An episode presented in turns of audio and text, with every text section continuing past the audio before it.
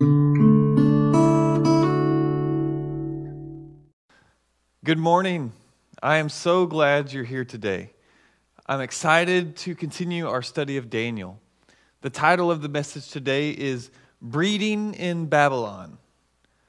Don't worry, you'll get it soon enough. Before we jump in, let's read our passage from Daniel 5, verses 1 through 16. King Belshazzar held a great feast for a thousand of his nobles and drank wine in their presence. Under the influence of the wine, Belshazzar gave orders to bring in the gold and silver vessels that his predecessor Nebuchadnezzar had taken from the temple in Jerusalem, so that the king and his nobles, wives, and concubines could drink from them. So they brought in the gold vessels that had been taken from the temple, the house of God in Jerusalem, and the king and his nobles, wives, and concubines drank from them. They drank the wine and praised their gods made of gold, silver, bronze, iron, wood, and stone. At that moment, the fingers of a man's hand appeared and began writing on the plaster of the king's palace wall next to the lampstand. As the king watched the hand that was writing, his face turned pale, and his thoughts so terrified him that he soiled himself and his knees knocked together. The king shouted to bring in the mediums, Chaldeans, and diviners. He said to these wise men of Babylon, Whoever reads this inscription and gives me its interpretation will be clothed in purple, have a gold chain around his neck, and have the third highest position in the kingdom. So all the king's wise men came in, but none could read the inscription or make its interpretation known to him. Then King Belshazzar became even more terrified. His face turned pale, and his nobles were bewildered. Because of the outcry of the king and his nobles, the queen came to the banquet hall. May the king live forever, she said. Don't let your thoughts terrify you, or your face be pale. There's a man in your kingdom who has a spirit of the holy gods in him. In the days of your predecessor, he was found to have insight, intelligence, and wisdom like the wisdom of the gods. Your predecessor, King Nebuchadnezzar, appointed him chief of the magicians, mediums, Chaldeans, and diviners. Your own predecessor, the king, did this because Daniel, the one king, the one king named Belteshazzar, was found to have an extraordinary spirit, knowledge, and intelligence and the ability to interpret dreams, explain riddles, and solve problems.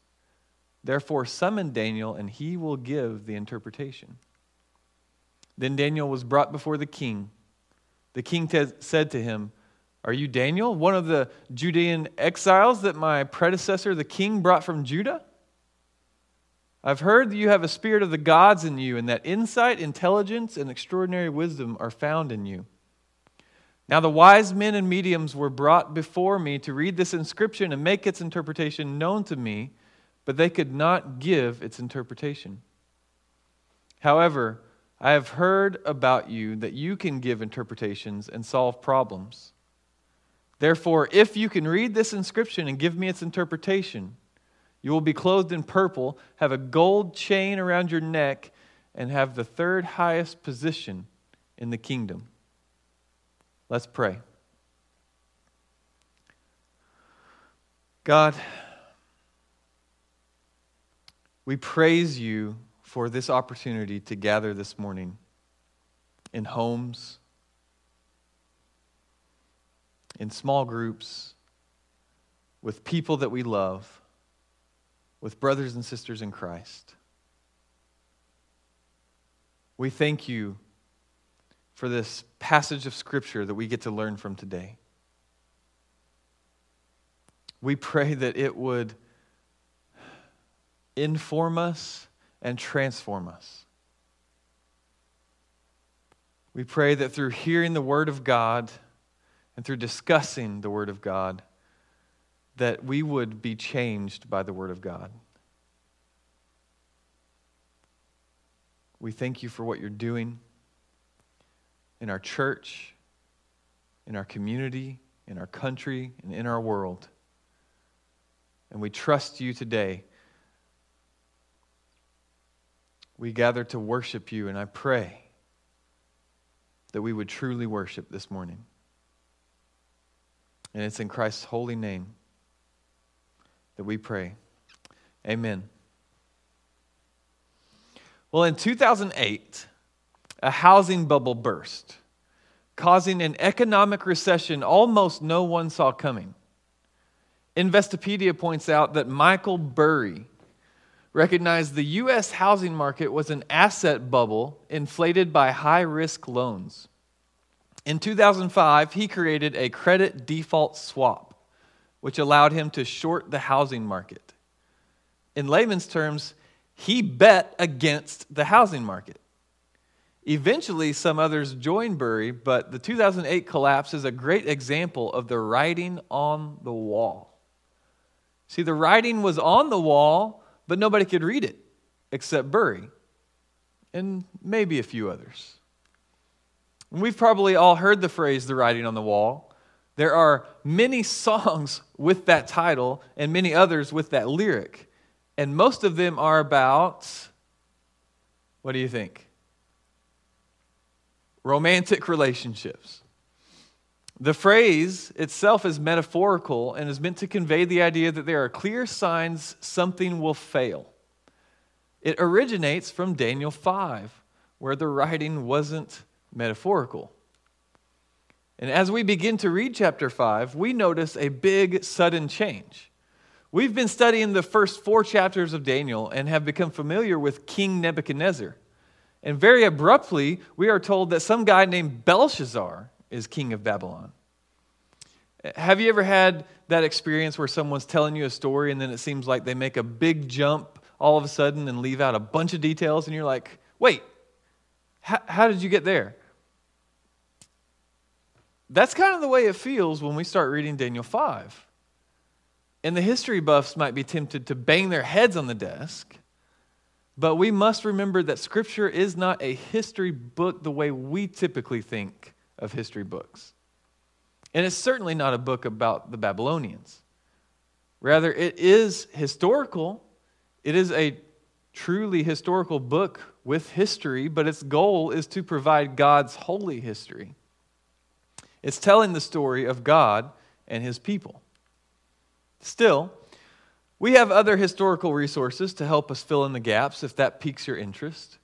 I'll give you a, a real brief overview of what has happened. Uh, Dale Davis helpfully gathered that Nebuchadnezzar died after reigning 43 years. His son reigned for a year or two and was assassinated by his brother in law, who then reigned for four years and was succeeded by his son. Well, within a month, that guy was killed, and someone named Nabonidus became king. And Nabonidus reigned alongside his son, Belshazzar. And at this particular moment, the empire of Babylon has been conquered, except for the heavily, heavily fortified city of Babylon itself, where Belshazzar is. But there's a guy named Darius who's waiting with his army just outside the walls of Babylon for the right time to make his move. And so that's the situation. It's one of those last stand moments, right? And what is Belshazzar doing? We'll go back to verse 1.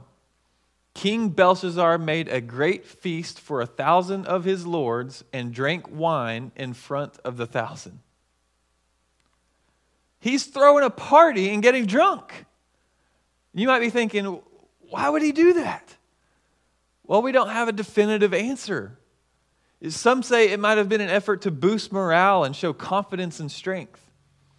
Some say it, it was a regularly scheduled feast that Belshazzar just kept like business as usual. Uh, Rodney Stortz even threw out the possibility that Belshazzar was just like, hey, eat, drink, for tomorrow we die.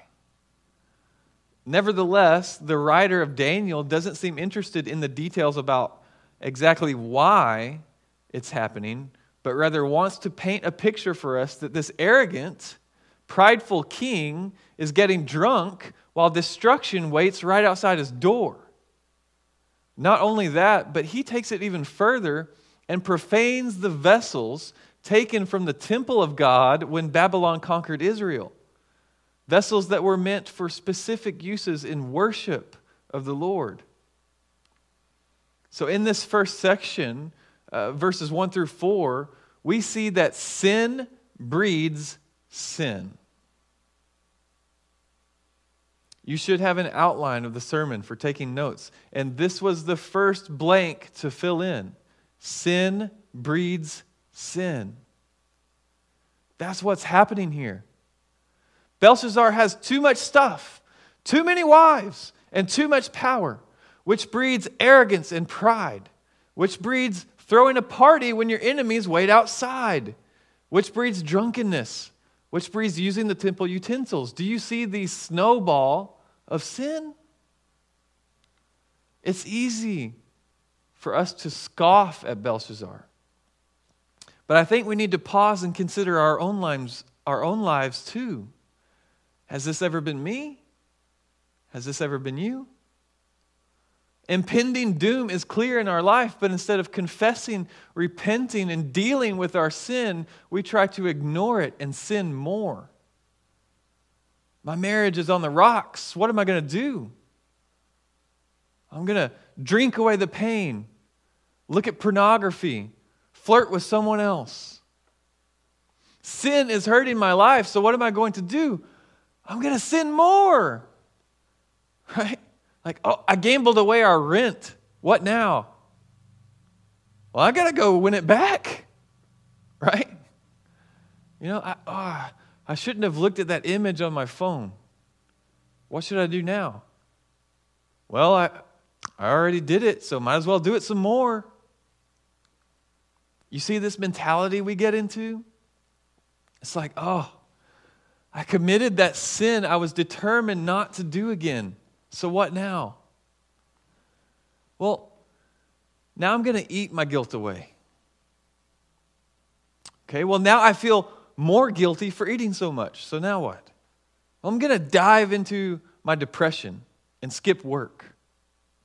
And even worse, I'll skip my time with the Lord in scripture and prayer. I'll skip church I'll skip my small group. I'll reject the help others are offering me in my walk with Christ and battle with sin. You see, what Belshazzar is caught up in isn't that different than what we get caught up in. It's the deceitfulness of sin, it's the natural pull of our sinful natures. He's caught up in arrogance and pride just like we get caught up in it. The writing was already on the wall for Belshazzar, just not as explicitly as it was about to be. Verses 5 through 7. Immediately the fingers of a human hand appeared and wrote on the plaster of the wall of the king's palace opposite the lampstand. And the king saw the hand as it wrote. Then the king's color changed, and his thoughts alarmed him. His limbs gave way, and his knees knocked together. The king called loudly to bring in the enchanters, the Chaldeans, and the astrologers. You might tell that um, actually reading from a different translation than when we read at the beginning. But now the writing was literally on the wall. And Belshazzar recognized that something was terribly wrong. And where did he turn? To the occult, magicians, mediums. This is the third time in Daniel we see a king do this. Hey, destruction is at your doorstep, Belshazzar. What are you going to do? Well, I'm going to throw a party, get drunk, and have sex. Okay? Now, the one true God has shown up to give you a message. What are you going to do? I'm going to call on Satan's help. right? This is, this is where we see that ignorance breeds contempt.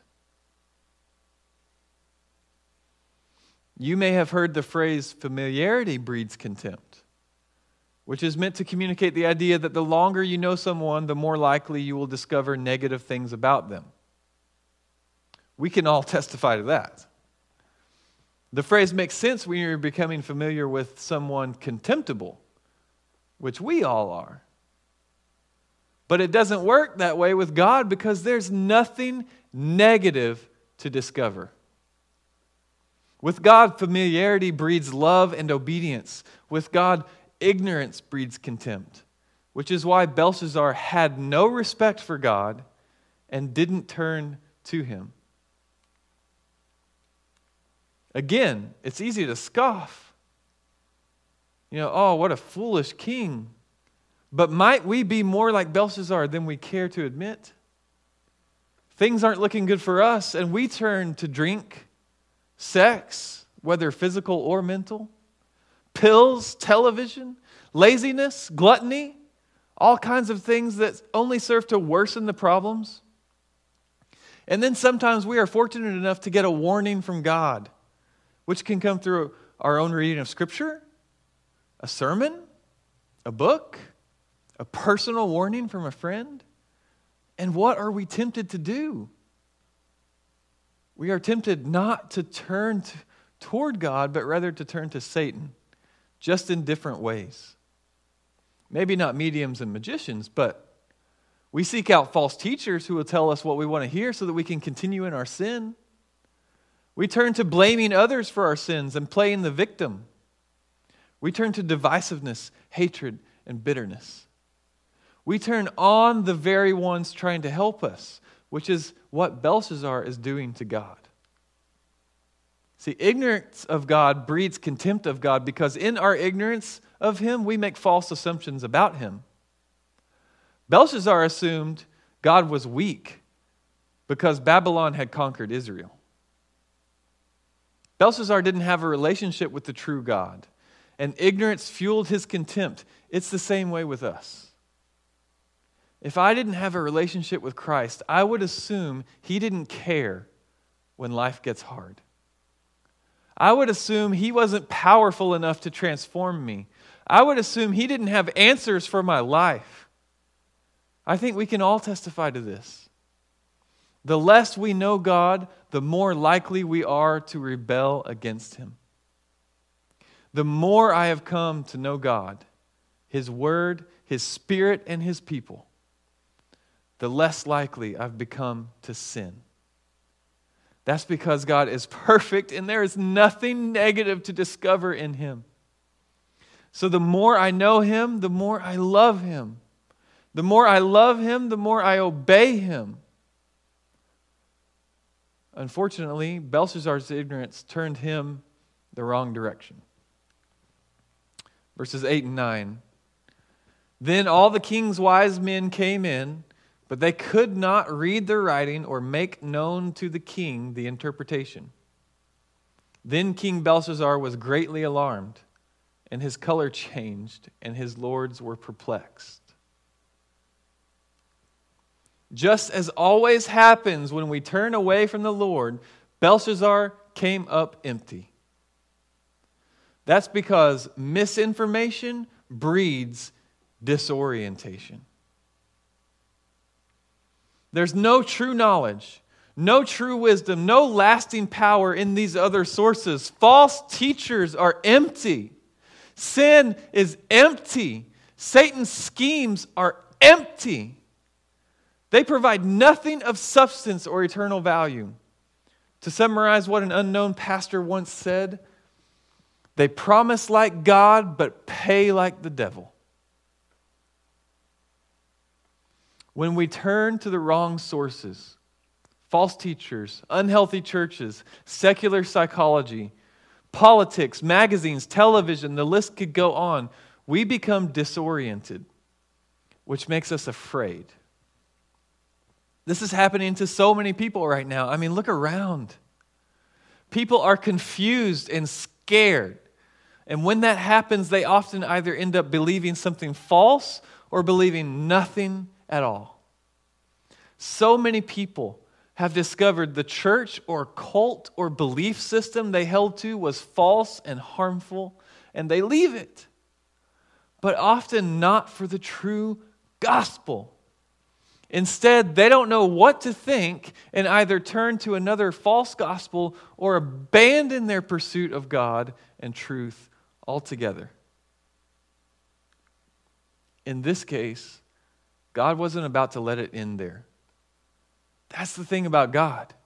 When everything else comes up empty, He provides answers. He provided a woman to point Belshazzar back to the Lord where he could find answers. And then Belshazzar listened and summoned Daniel. And here's what happened there. Then Daniel was brought in before the king. The king answered and said to Daniel, You are that Daniel, one of the exiles of Judah, whom the king my father brought from Judah. I have heard of you that the Spirit of the gods is in you, and that light and understanding and excellent wisdom are found in you. Now the wise men, the enchanters, have been brought in before me to read this writing and make known to me its interpretation. But they could not show the interpretation of the matter. But I have heard that you can give interpretations and solve problems. Now, if you can read the writing and make known to me its interpretation, you shall be clothed with purple and have a chain of gold around your neck, and shall be the third ruler in the kingdom. This part of the story ends with Daniel, who is like in his 80s at this point. Right? He's, he's not the young man we were introduced to at the beginning. He's an old man now being brought before the king and promised some great stuff to read a few words on a wall. Belshazzar is offering to elevate him to the highest rank he could possibly give him for reading a few words on a wall. That's how desperate Belshazzar is. And this is where we see that desperation breeds motivation. he recognizes how important this message is. Now, before we get ahead of ourselves, that doesn't mean the king is ready to let the message transform his life. Next week, we'll see that education doesn't equal transformation. But nonetheless, he did recognize that it was of utmost importance to interpret this message. And it was in his desperation that he was finally willing to go to God for answers. And I have found that to be true in so many cases in life. I'll share one case in point. The Gospel Herald interviewed a man named Victor Torres. And I'm going to read some uh, pieces of that interview. Victor Torres was just 12 years old the first time he stabbed a man. At the age of 14, he was heavily addicted to heroin. By the time he was 18, he was one of New York City's most feared gang leaders and had been incarcerated three times. Are you seeing that sin breeds sin? Well, in the 1960s, Torres found himself immersed in a dark world after moving from Puerto Rico to Brooklyn as a child. The environment was pretty heavy, he recalled. I had to fight my way in and out of school every single day things were pretty rough, and my life started to go downward real fast because of the neighborhood where I was growing up. Enslaved by the power of gangs, a hunger to make fast money, and an addiction to heroin, Torres expected to die on the streets, just like the majority of his friends. About that time, my mother found Christ, Torres revealed. She had an encounter with God and brought God into our home. Right before then, she was in a dark place. She felt the bulk of the burden of what was happening to her son. You see, desperation breeds motivation. Torres's mother prayed for her son tirelessly, holding on to the belief that God would rescue him from his addiction. Sometimes he said, I would walk into the home at 3 a.m., and the only person that would be up would be the voice of my mother praying from a small closet. I used to get mad at her for that. Ooh, ignorance breeds contempt. I would scream at her, but she was determined that God was going to change my life. Eventually, Torres was convinced to seek help at a faith based rehabilitation center started by David Wilkerson, founder of Teen Challenge. I was so desperate in my early 20s, Torres recalled, of why he decided to enter rehab. But my mother didn't tell me the clinic had anything to do with Christianity.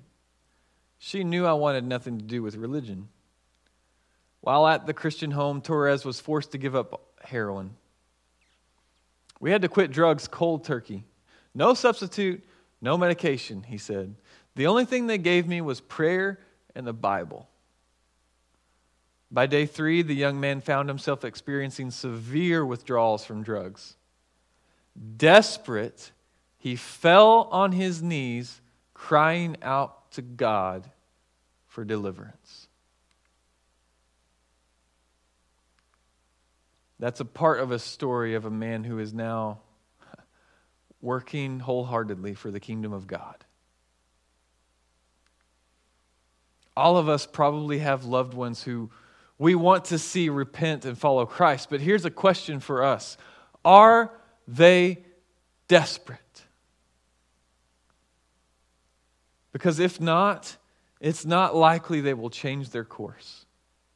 It's not likely they will listen to us share the truth with them. You see, we have an enemy who wants to keep us comfortably on the road to destruction. But we need to pray for desperation in the lost, desperation in this world. So, what's the solution to all this breeding in Babylon? Well, our first problem was sin breeds sin. And the solution is to confess and repent quickly. There's no way to just stop sinning. A life following Christ is a life of continuous death to self. So we can't just stop sinning, but we can stop the snowball sin tries to create in our life. We do that, it starts with confession both to God and to brothers and or sisters in Christ. James 5:16 says, "Therefore confess your sins to one another and pray for one another that you may be healed." The prayer of a righteous person has great power as it is working. Confession has real spiritual power. It loosens sin's grip on us and paves the way for repentance. But we need to confess and repent quick. The longer we wait, the more it snowballs and the harder it gets. If you don't, and if you don't feel like you have an avenue for confession, that's what our growth groups and our discipleship groups are for. The second problem was ignorance breeds contempt. And the solution is familiarity with the true God. And we do this through a relationship with Jesus Christ, which we begin when we confess our sins. Trust in what Christ did on the cross as the Savior of our lives, dying in our place and conquering the grave three days later through his resurrection, giving us the opportunity to repent and follow him as the Lord of our life. We must be known by Christ. And notice I didn't say that we must know Christ. And I chose those words carefully for a reason. And, and that's not to say that it's wrong to say that we should know Christ, but let me explain. Think of a celebrity or a historical figure that you know all about, but have never met. Okay? Call out some names in your groups.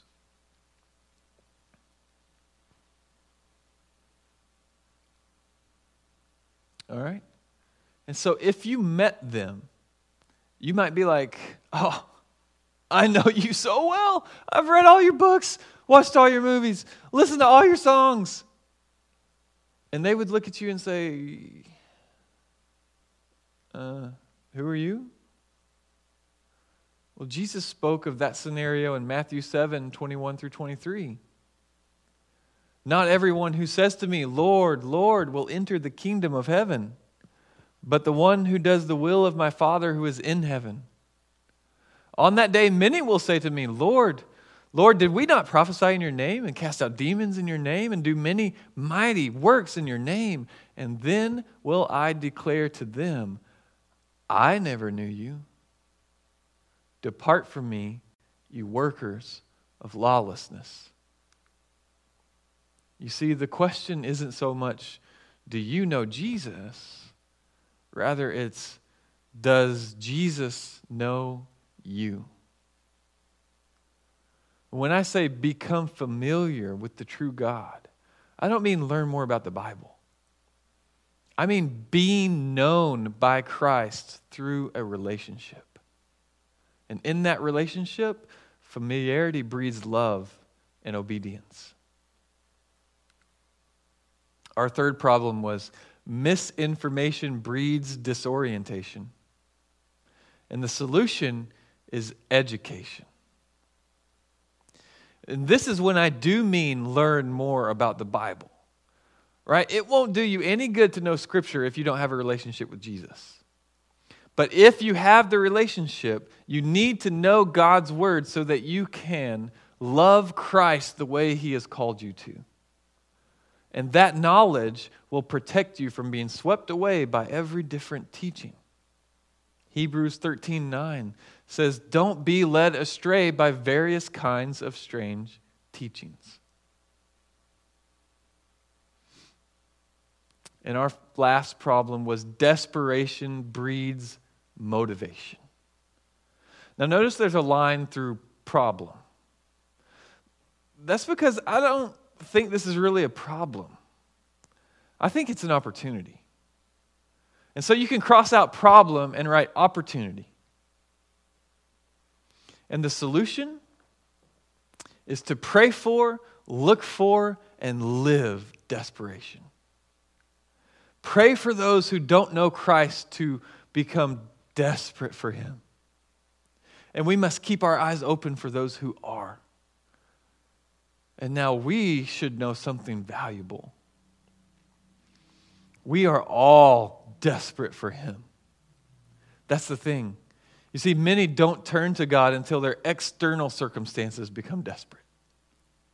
But those known by Christ know that from the day we were born, we were spiritually desperate for Christ. That's what's so beautiful about knowing Him. It humbles you. And you realize just how desperate you are, even if you've got everything together on the outside.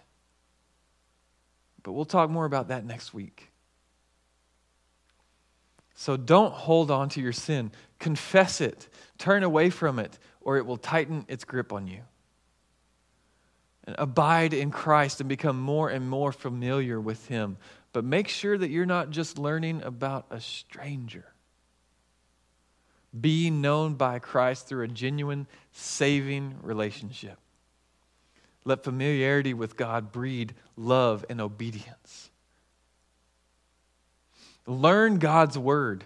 It gives life, it has answers, it's powerful and transforming, and it will protect you from lies. And finally, pray for desperation, look for desperation, and live a life that reflects being desperate for Christ. Don't show the world a picture of someone who has it all together and picks themselves up by their bootstraps. Show the world a picture of someone who knows that there's nothing inside of you capable of saving yourself. We are desperate for Jesus' transforming love and power, and it is only through Him that we can do anything valuable. Let's pray.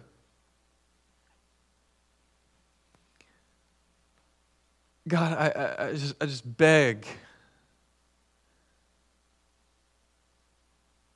that we would be listening to the message that's coming through your word.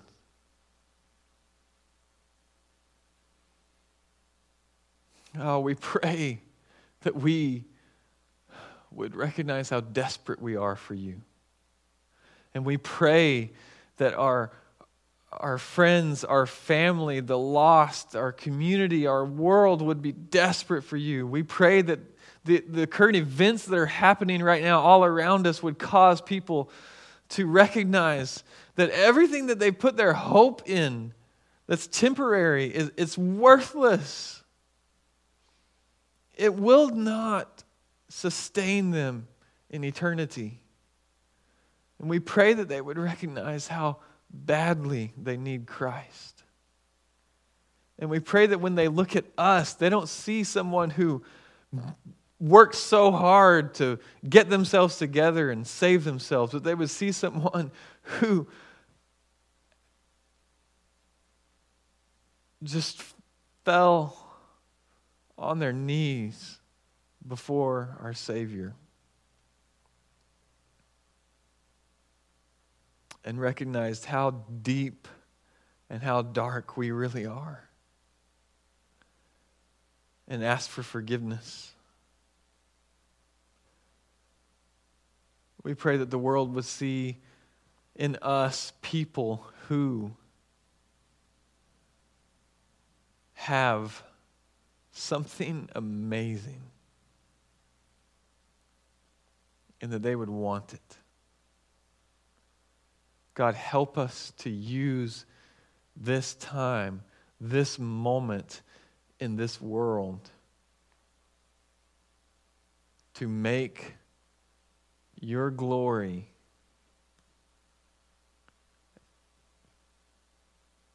magnified, to make Jesus known.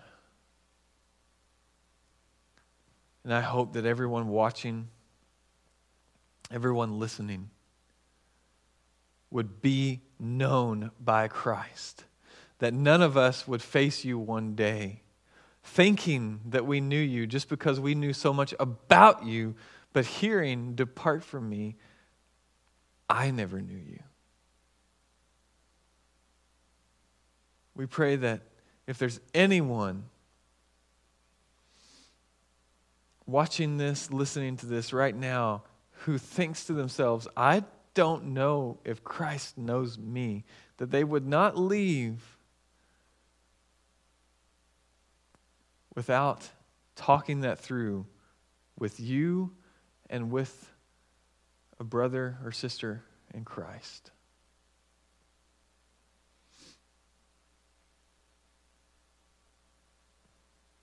We pray all of these things in our Savior's precious and holy name. Amen. Thank you all. I'll see you next week.